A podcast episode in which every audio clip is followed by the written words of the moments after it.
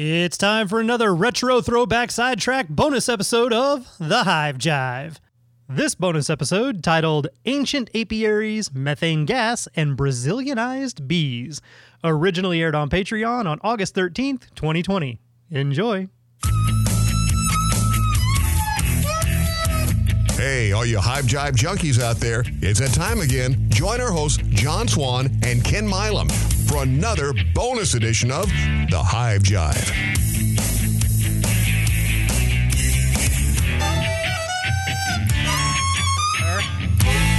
Morning. How are you? I am good. Bet you it was Um, hot yesterday in that suit. Did, were you doing? Uh, I was a cat on a hot tin roof. oh, that's right. You were thirty feet in the air. You were three stories up. Yeah, it was it was up there quite a ways. We had a 38 foot ladder, and uh, the we did good in the morning, and then about I don't know 12 1 o'clock, the sun switched over to where it was then shining directly on that side of us. Yeah. and uh, you know it was metal, so it was made it very bright, made it very hot. Yeah. Yeah, my um, whole body hurts today. I bet. All the yeah, all the stabilizer muscles and stuff that I was having to use to keep myself in place up there was uh, not fun. But that was what we ended up deciding was the uh, that was the finishing point. Uh, we still have to put the soffit back together and catch any of the stragglers and everybody that came back, and then undo all of the little uh, cheats and stuff that we did to basically get ourselves up there and be able to stay up there. So we've got to go back today to do all that. But I couldn't hold myself up anymore, and uh, it was hot, and I had already been stung more times than I could count. So I was like, I'm done. I'm done for today. I bet. How many? How many colonies? It's just one. Just one. It, it was yeah, but it was a very awkward position on where it was at, which is what made it so difficult. Really, um, the picture that she had originally sent looked like it was. It, I mean, it, so it's it's two stories up, and then above that second story is another like loft. So there's there's like this dormer area up there. So it's truly a third story, but from the photo, it made it look like that dormer window came out, you know, basically within a foot of the edge of the roof. And in reality, it was like six foot from the edge of the roof. So even, you know, we thought we were going to be able to just set the ladder up there and climb up and then work on it directly from the ladder. But in reality, the ladder was just to get to the second story roof. And then we had to figure out how to get up to the third story window. So, yeah, there was there was lots of uh, stop and redo and stop and redo because we had our ladder and we had already decided we were going to. This is where things start sounding uh, not not all that great. Um, we were going to back the truck up to the garage, and then we were going to put the ladder in the back of the truck because the ladder is a twenty foot ladder, and that would have made it about twenty three foot, which is about right exactly where we thought we needed to be based on the photos that were sent. And uh, even doing that though you know that just barely got us to the edge of the roof. So then we were like okay we we are going to need the bigger ladder. So we went and um, they had an option of a 24 foot and a 38 foot and i was like let's do the 38 foot so we we rented a super big ladder and took it out there and got it all hooked up to do it but i got i had uh, two stings in the face where the way that i had to be positioned i had so in those windows up there up against your cheek or your chin. it was my cheek, yeah. Um, and it wasn't the screen in the front; it was the mesh on the side. Oh, They, heck. they were all, yeah, they were all in the mesh on the side, and so we had the the windows, the dormer windows were open, and Jorge was inside the dormer room, so he got to have like nice air conditioning and stuff. and we had all of our tools and equipment in that room, and then he could just pass things out the window to me, and I could pass the comb and stuff in the window to him. Um, but a lot of the times, I had my arm kind of wrenched around inside that window, bracing myself to help support my weight and hold me up there.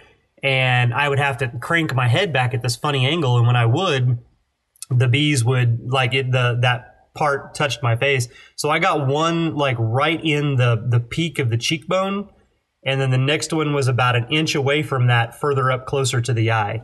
Um, both of those were not fun, uh, not fun adventures whatsoever. No. Um, yeah, so that was that was that. That sucked. I got stung. So I so I put on three different pair of nitrile gloves, and the point of that was because the first pair sucks and they tear very easily. Mm-hmm. Then I put a thicker pair over the top of that, and then I put another pair of the sucky pair over the top of that, and that's because when I get up there and I start doing stuff, when we start taking the comb out and we get honey all over us, I can, when I'm done, I can just peel off that outer layer and then I've got clean gloves that aren't sticky Right. or slippery Right. so that I can, you know, climb back down ladders and things like that. But I got stung in the hands um, at least 10 or 15 times, and that was through three pairs of gloves. Good gosh. So, yeah, the very first sting, which on my hands is the only one that's still swollen up this morning, the very first sting was actually before I ever put any gloves on, and it was when I climbed up the ladder. So all we had done is put the ladder up against the side of the house, and I climbed up the ladder to look at the pitch of the roof and the angle to try to figure out what we were going to do, and I immediately got stung on the hand. oh, heck. So that tells you what their disposition was, and uh, kind of says, yeah, there's warm skin. Yeah. That was that was pretty much the disposition Tagged of you them. real and- quick. Yeah.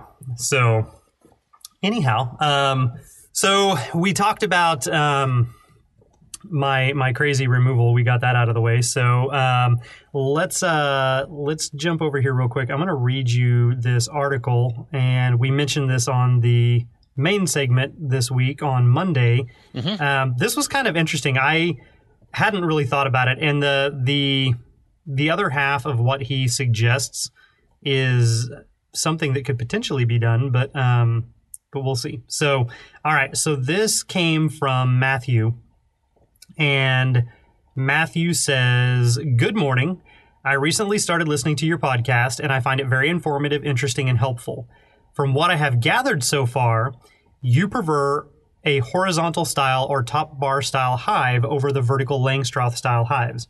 I wanted to reach out to you because you are a master beekeeper and you have a preference and experience with horizontal hives. I came across an archaeological publication where some archaeologists found an ancient early Israelite. I probably didn't say that right. Mm-hmm. Yeah, Israelite city Israelite. called Israelite. Israelite. Israelite. Mm-hmm. city called Tel Rehov, R E H O V. Um, these ruins are unique in that they are the oldest intact apiary ever found. Wow. They made clay horizontal hive bodies that have an entrance hole on one side and then an access lid on the opposite side. The clay hive bodies were stacked on top of each other in rows of threes, and there were rows facing north, south, east, and west. The apiary was organized in a very space efficient manner so that when going down any given row, the person could access the rear portion of the hive to gain entrance to the bees without being near the actual entrance where the bees were coming and going. Wow. The archaeologists did an analysis of some of the bees found inside of these clave hive bodies, and they found that these were not native bees to the region. They were actually bees or bee strains that were from up to 300 miles away. Good gosh. My hauled 'em. This and yeah, well, this indicates that they had a need for queen bee and honeybee trade even back in their time, which was about 3,000 years ago.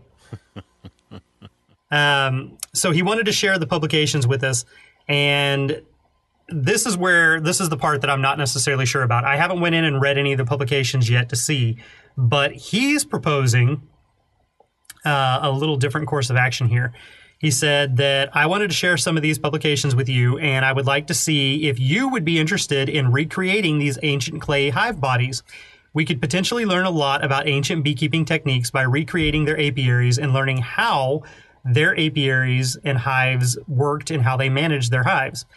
Um, we may actually be able to contribute some valuable information and knowledge to the archaeological field and history to beekeeping.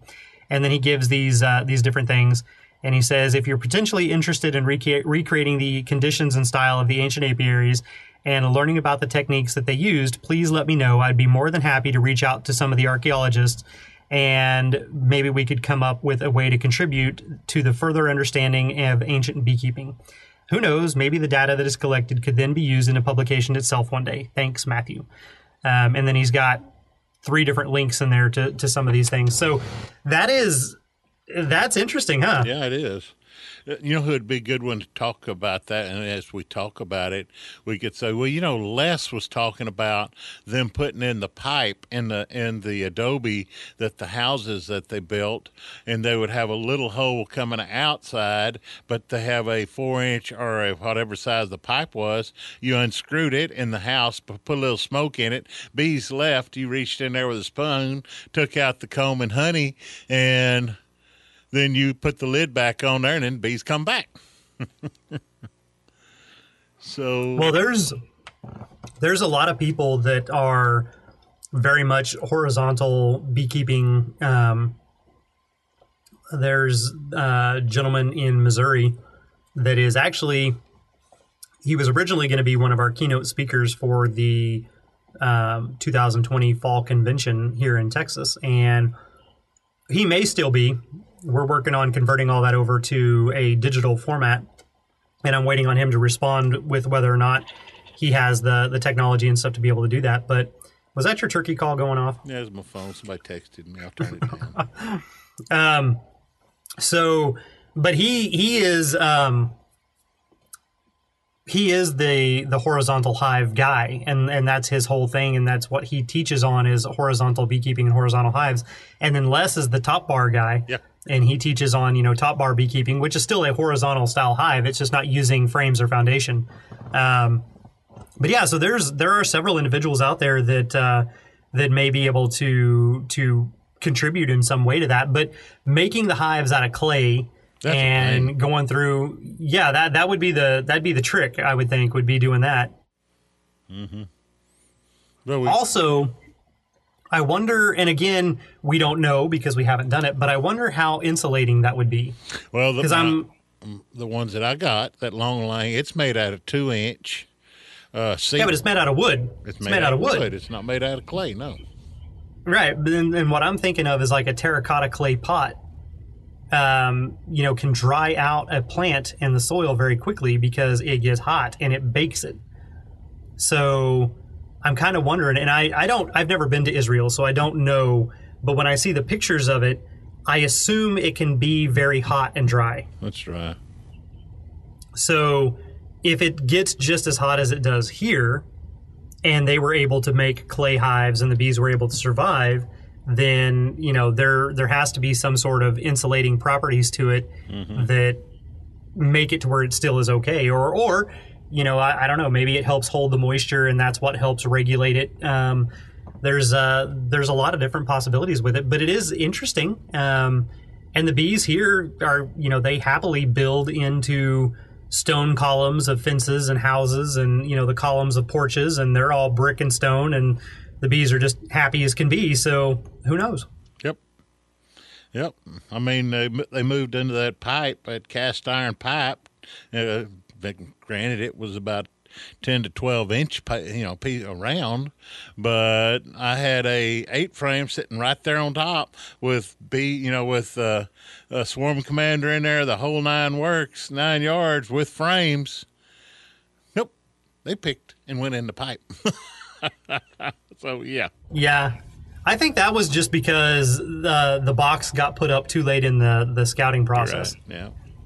Yeah, I think in that specific regard, had the box been there before the scouts ever found the bird bath, they would have been looking at the box and uh, and would not have worried about the bird bath at all. But um, but yeah, I mean that that's true. They they did choose a a stone pipe. Um, there, we got a call for a removal that I haven't gone out to to do a look at it yet. Um, I'm actually, I think we're going to take a break for the last part of September and the first, or sorry, the last part of August and the first part of September because I have a lot of duties and responsibility that have been put on me for the Texas Beekeepers Association as well as the Texas Honeybee Education Association for some promotional materials, advertisements, videos for some things that they're working on. Mm-hmm. And I have zero time to stop and do any of it. And so we're gonna, uh, we've got one more appointment that is already on the books. I think. Well, we're we're booked up through next Saturday, and then after that, um, we we're not going to be taking any more for a little while, so that I can get caught up on some of this other stuff. Um, but anyhow, so there, but there's a guy out there that wants us to come out and look, and he was telling me that they're out in a field, and he sent some photos, and the only thing you can see in the photos are I don't know, three or four inch PVC plumbing type pipes. Really? They're, I mean, they're a decent sized pipe, but so you know when they do when they bury um, garbage underground when they do the landfills and things like that, Right. they put on those exhaust pipes so that the methane can come out. Right. Well, that's kind of what it looks like. And I asked him, I said, "What is buried out there that you've got these these three or four random PVC pipes that are capped that come up out of that ground? Those are usually for some method of venting, venting or gaining access to it." And uh, and I said because the bees, there's only been one other time that I've removed bees from a straight up pipe, and it was a uh, cast iron big big old pipe that was over at an angle that somebody had used for fence posts basically and they were all the same they were all open at the top but this one had been hit by a tractor and was off at an angle and apparently that angle provided just enough protection from the elements and the sun that the bees decided to build their comb inside that stupid pipe Wow. um, but these guys, they're straight up. They're not leaning over. They look like they all have caps on them. Um, but I'm assuming there's some sort of vent system that they can get into. And I told him, I said, well, it's it's very odd for honeybees to choose just a little pipe that's not going to have a lot of volume. I said, now if that pipe is leading to a bigger chamber or cavity, Yeah. they could go down there and they could build into that. That could be possible. But it's also just as possible that it's yellow jackets I mean, you know, it, it could be wasps of some sort. And he was like, well, every time, you know, we go out there and we mow around that, you know, they come after us and they get us. And I'm like, well, that, that could still be the same for honeybees or wasps, either one, if they've got a colony in there. But we're going to have to go out and take a look. But he did say that it goes to their septic system. Mm-hmm. And the septic system is then pumped out and sprayed out onto the pasture. And I was like, see, I just, I can't imagine bees building into a pipe that's going to be full of methane gas. Nor can I imagine how to get them out of there because it's full of methane gas. Um, yeah, so that that's a that's a scenario though that is it's one of those odd little, you know, they did choose to build in a pipe potentially if they truly are honeybees, um, but we've still got to go out there. I've got to find a day here, uh, I guess this coming week, and uh, go out there and take a look and see because you know fingers crossed i'm hoping that they're not honeybees that's the easiest solution That, that- that's going to have an airspace to the top of it, so it can trap the air- the gas to come off and go into the pipe. So they have built across to the top of that thing, and yeah, that might be a tough one. well it's uh, if that's the case i'm not doing it that's why i said i'm hoping i'm i'm going to get out there and they're not honeybees at all and and we can just call it good because i'm not going to go trying to open up some some active septic system to to get bees out of it um, that's just not not going to happen Well, tell Um, him tell him to put screen wire around it and put uh, around the vent and put it back down. yeah something Yep. um, that may be the the only thing that can be done and it's unfortunate because obviously you know then the bees that are trapped in there will die but at the same time who in their right mind makes a damn home inside of a septic system that's actively being used Yep. uh, uh, mean bees because they're underground and that's Africanized bees. yeah. So, on the subject of Africanized bees, here's a talking point, um, and this will probably I'm going to set you up. This could really get all of us in trouble. Um, I was listening to another podcast, uh, Mandy Shaw, and she does Beekeeper Confidential, and her last episode that she released had one of the beekeeping associations from Florida, and it had you know three or four different members on there. But the president of the association, who they affectionately call Queenie, um, made a remark about with all the social unrest and upheaval and everything that's going on currently in the United States and in the world overall, um, we, you know, they've been going and they've been changing the names of a lot of things that were based on, you know, Confederate heroes or people that were pro slavery. Oh, no. yeah. And she brought up the fact that the term Africanized bee is a derogatory term because we call it killer bee and we're saying it comes from Africa and it's Africanized. Therefore, anything from Africa is bad or negative or again, quote unquote, killer. um, and so it's putting these negative connotations onto it to a bee that is just super defensive. Mm-hmm. And in reality, there are three to five different individual species of bees that are all, you know, honeybees mm-hmm. in Africa.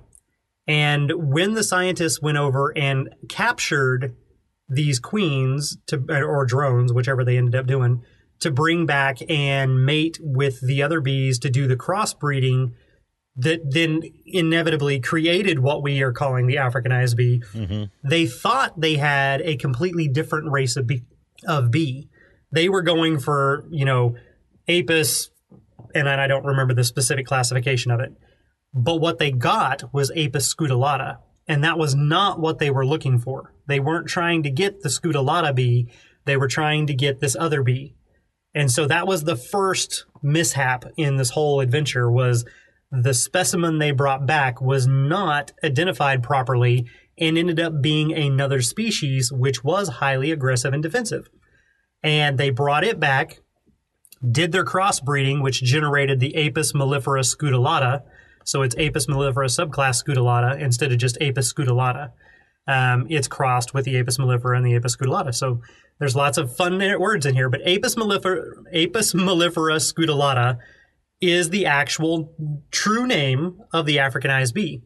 And so what she was saying is that we should all be more cognizant, um, just like we need to dispel some of the the urban myths, you know, like the killer bees and things like that that go along with it. We also need to be more cognizant of what words and names we put to things and what they're implying and what they mean because it has a name. It's scutellata. Um, and so it's it's Apis mellifera scutellata. We could say it's scutellataized. I think we'll just call them scooties. We just call them scooters. Scooties. Yeah, scooties or scooters. Yeah, scooters um, or scooties. Scooties. Yeah, they're scooties. so, and but see, that could be that. That's the, that is more accurate, and that could be more of the truth of it. Um, but I heard that, and I was like, wow. I don't know about that, and I, I, I mean, I don't think it's wrong. I don't think that it's it's wrong to want to go through and change that and do that. I think that it's going to be uh, like anything else in our culture. It will absolutely be an uphill climb because it's taken us. Well, actually, I was going to say it's taken us this long, and there's still instances of news media reporting killer bees, even though we've been trying and trying and trying to get people not to call them killer bees because they have just as much capacity to harm somebody as a normal European honeybee colony. Um, it's just that they react quicker and they send out more guards faster than a European or a European colony would. And, and a but movie again, made them famous. yeah, yeah, you know, then you had the movie Killer Bees. Yeah. so it's uh it's just one of those situations where you know it's it's damned if you do, damned if you don't. But I do think that she did have a valid point, um, and we could we could go through and start calling them like you Scooties. said, scooties, scooties, or, or, or scooters scooties or scooters. Those bees have cooties. Scooters. What are they? Scooters? What's a scooter?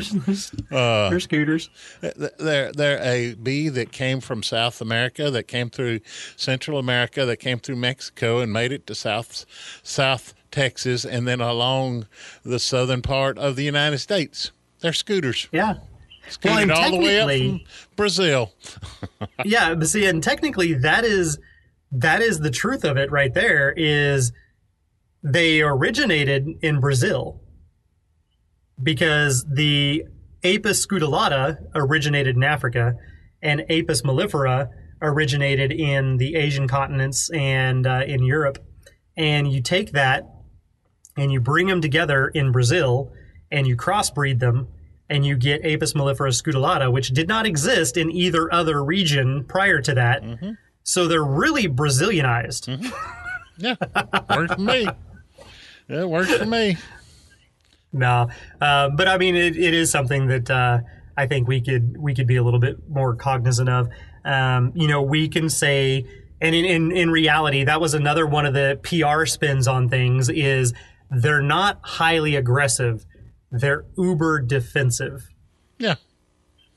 Yeah. Yeah, because they're guarding, quote unquote. So they're they're you can say they're not actively looking to get you because they're guarding, but at the same time, because they're guarding, they don't even give you a warning shot. They just immediately sting you.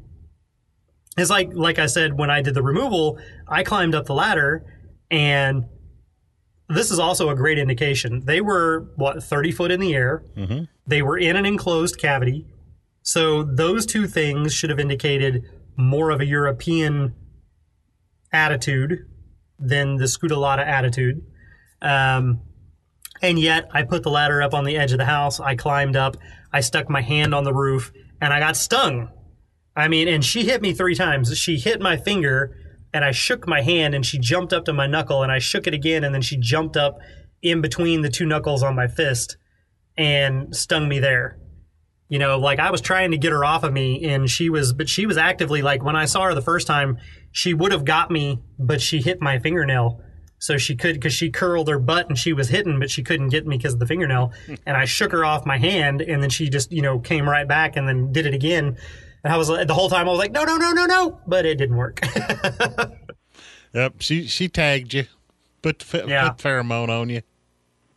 when I got stung in the face, when I got stung in the cheek the first time, um, I, you know, I said a bad word and was holding on to the side of the the house and had my arm in through the window and uh, kind of thrashed around for a minute and then got it. You know, I was like, okay, well that sucked. That really hurt.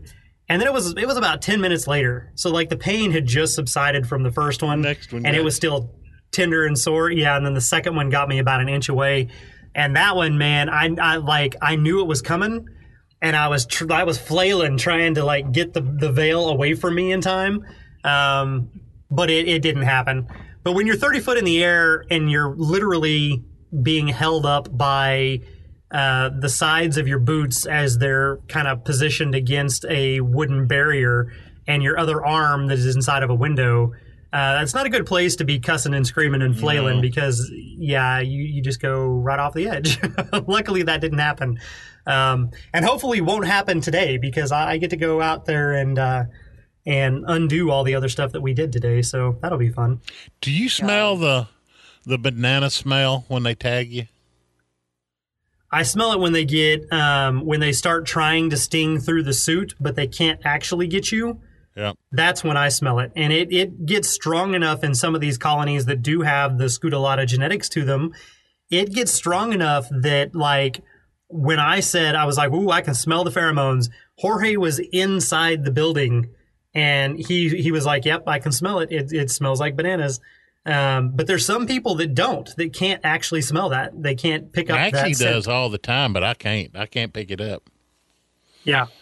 Yeah, it's uh it, it really just kind of depends on the individual. But yes, I can smell it. And usually it is when they're so riled up that they're they're all over you. You've got five or six of them on the sides of your veil or on the screen of the veil, and they're all poking in. you can see a little drop of venom on their stinger as they're like actively trying to get you. That's usually when you can smell it the most, when it's as prolific. Um, every once in a while. But when I get stung, though, like when I, when one single bee stings me, like in the hand, I usually don't pick up on it. No. I don't smell it then. I only smell it when it's in When there's a bunch of mass quantities. Yeah. When you can't see out of the veil. I've definitely had those situations for sure. Those are the not fun ones. Um, How many bees This were in that colony? Well, they had the veil covered. Oh. How many bees does it take to cover a veil? More than it takes to cover a frame. Well, the uh, so the worst one that I ever did was the that funny little story that I told about where it looked like a cartoon where they came out in five tentacles out of five different places in the hive and came for me. Um, that was the day that I watched my white suit turn black. Um, there was not a spot of me that was not covered in bees. I, I looked like a giant bee monster. Um, and that was scary. That was a, a truly like, oh my God, kind of scary moment. Um, but being suspended 30 foot in the air on a roof with a steep pitch is also scary. Yeah. And then- Jorge was, you know, yeah, and the bees are mean and they're stinging you. And there's obviously when you get stung, your reaction is to jerk or swing or to do something. And you can't do that because that other hand is holding you up there. But Jorge felt bad. And he was like, man, I just, I feel like, you know, you went through hell out there and, and you got beat up and everything. And, and, you know, now you're all sore and whatnot. And I feel bad because I, I was like in this room and I was like, dude, don't feel bad. First off, I would have given anything to be in that damn room. Like there, there's no shame in that You whatsoever. do all of this. Yeah, I was like, there, there was, uh, there was no shame in that at all. You had air conditioning; it was great. Yes, there were some bees in the room with you, but you know, you didn't have to be like in all these really just ridiculous and dumb positions um, out there trying to get this stuff out of there. And and in all honesty, it would not have been a good scenario. And I I wasn't comfortable doing it. Therefore, I'm not going to put any of my employees in that position of having them do it because if I'm not comfortable with it, we're either not doing it or I'm the one that's going to do it. You know, I don't I don't want to put them at risk or have anything like that happen. So MJ and, and Jorge and things like that, it's like, no, you know, sorry guys, we're we're not doing that. Um, and I also know each of their boundaries and you know what they are comfortable with and what they're not. And i'm not going to force them into a situation where they're going to lock up and be terrified you know and then increase the risk of somebody getting hurt. So but yeah i i was out there. I did a video posted it on uh, on social media this weekend saying uh, i had one of those moments where i stopped and i was like you know i'm getting too old for this shit. Like, you know, I guess we could call them instead of Africanized bees, we'd call them daughters of Satan. Well, I don't know either on that. I did I did have that colony that I did refer to that as that they, they were mean. Um, Thirty thousand guard bees.